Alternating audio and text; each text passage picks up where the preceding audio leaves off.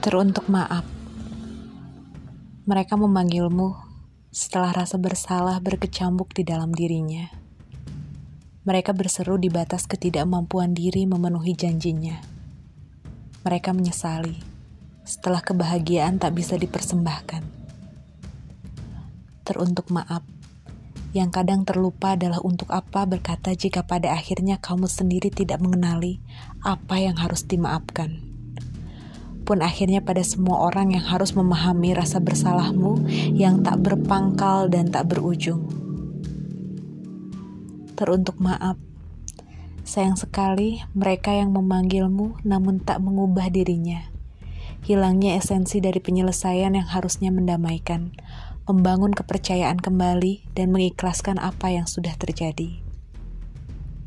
Lagi-lagi teruntuk maaf. Aku memaafkan diriku dari harapan-harapan yang hancur.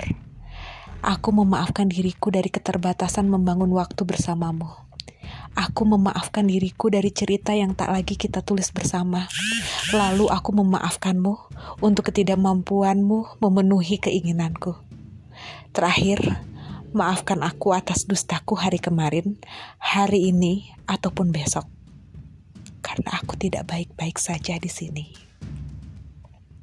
Teruntuk maaf.